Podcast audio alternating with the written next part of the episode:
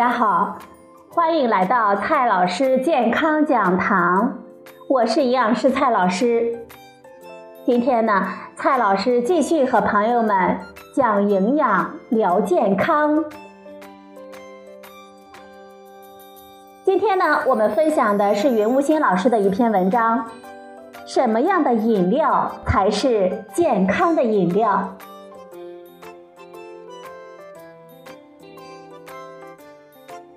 以前我们生活水平低的时候啊，口渴了呢，就喝点凉白开水或者是自来水、井水。但是现在生活好了，也越来越注重健康了，喝饮料也就分外的注重。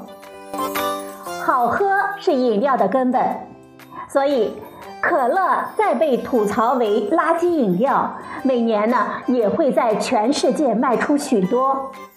不过，市场上以健康、营养为卖点的饮料，就如雨后的春笋，层出不穷。究竟什么样的饮料才算是健康的饮料呢？首先呢，我们先来提一个2016年美国的饮料之星。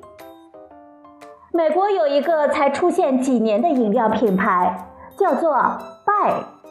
卖点是百分之百纯天然，每瓶五大卡热量，低热量和纯天然是我们注重健康的消费者们对于饮料最大的期望了。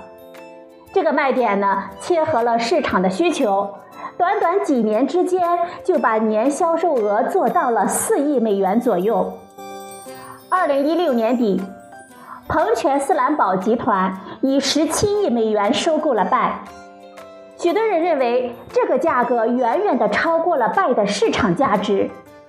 但是对于彭泉斯兰宝集团来说呢，他们的销售渠道加上拜的品牌形象，有可能呢实现快速的扩张，出了高价也就可能很快的收回回报。这个拜。到底健康在哪里呢？宣称是抗氧化进出物的饮料，它的成分呢，除了水，最多的就是这个品牌特有的复合甜味剂了。所谓特有的复合甜味剂，就是他们按照特定的比例混合的赤藓醇和甜菊糖。除此之外，还添加了一些浓缩的果汁、天然的香精、几种有机酸以及咖啡和茶的提取物来调味。从配料的顺序来看，后面的这些东西也就是象征性的意思一下了。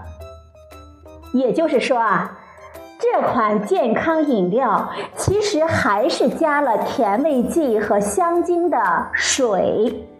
只不过呢，甜味剂和香精都是天然提取物，于是整个产品呢就会宣称是百分之百纯天然。水呀是最好的饮料，但是各种有卖点的水几乎呢都是忽悠我们的。饮料最核心的作用就是补充水分了，从这个意义上说，纯水是最好的。完全可以满足需求，而且不带有附带累赘的成分。只要是合格的饮用水，就可以满足我们补水的需求。不过，合格的饮用水太简单了，卖不上价格去。高明的奸商们总是能够弄出具有特定功能的水，卖水呢，也就能够卖出几个花来。比如说，磁化水、小分子团水、弱碱性水、富氧水、水素水等等等等。去解析这些忽悠啊，太过麻烦了。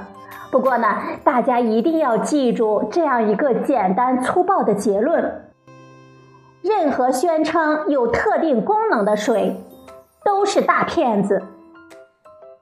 当然，纯水呢，实在太过于平淡了。而水的 pH 值和其中的矿物质能够影响我们的味道和口感。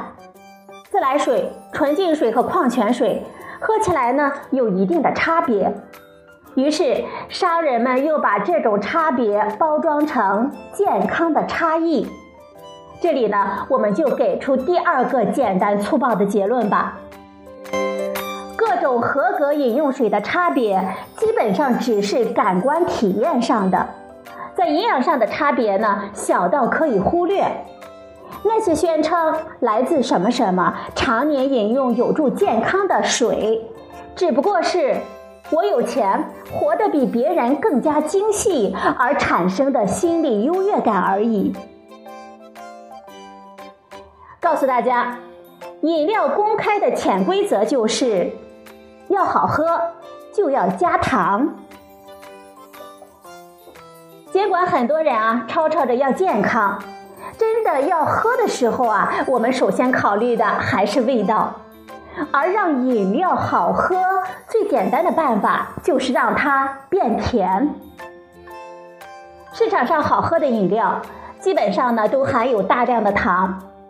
要让多数人觉得好喝，蔗糖的含量通常就要在百分之十左右，或者呢产生类似甜度的甜味剂。而糖就是我们现代人饮食中最大的不健康因素了。如果考虑到我们的实际摄入量，它的影响比反式脂肪还要大得多。因为对于反式脂肪，绝大多数人的摄入量都远远的低于世界卫生组织推荐的控制标准。而糖呢，世界卫生组织推荐的添加糖的控制标准大约是每天五十克，而一瓶五百毫升的甜饮料，轻轻松松的就可以达到了。传统的软饮料，比如说可乐、雪碧、汽水等等，都是这样的含糖量。而很多含有能成分的饮料，比如说冰红茶、冰绿茶、冰茶、奶茶、果汁饮料、乳饮料、乳酸菌饮料等等，一般呢也都是含有大量的糖。营销中大肆鼓吹的那些功效成分的健康价值，其实呢都是无所谓有，无所谓无，在理论上可能存在，而实际价值可以忽略。而糖对于我们健康的危害呢，则是应该值得关注的。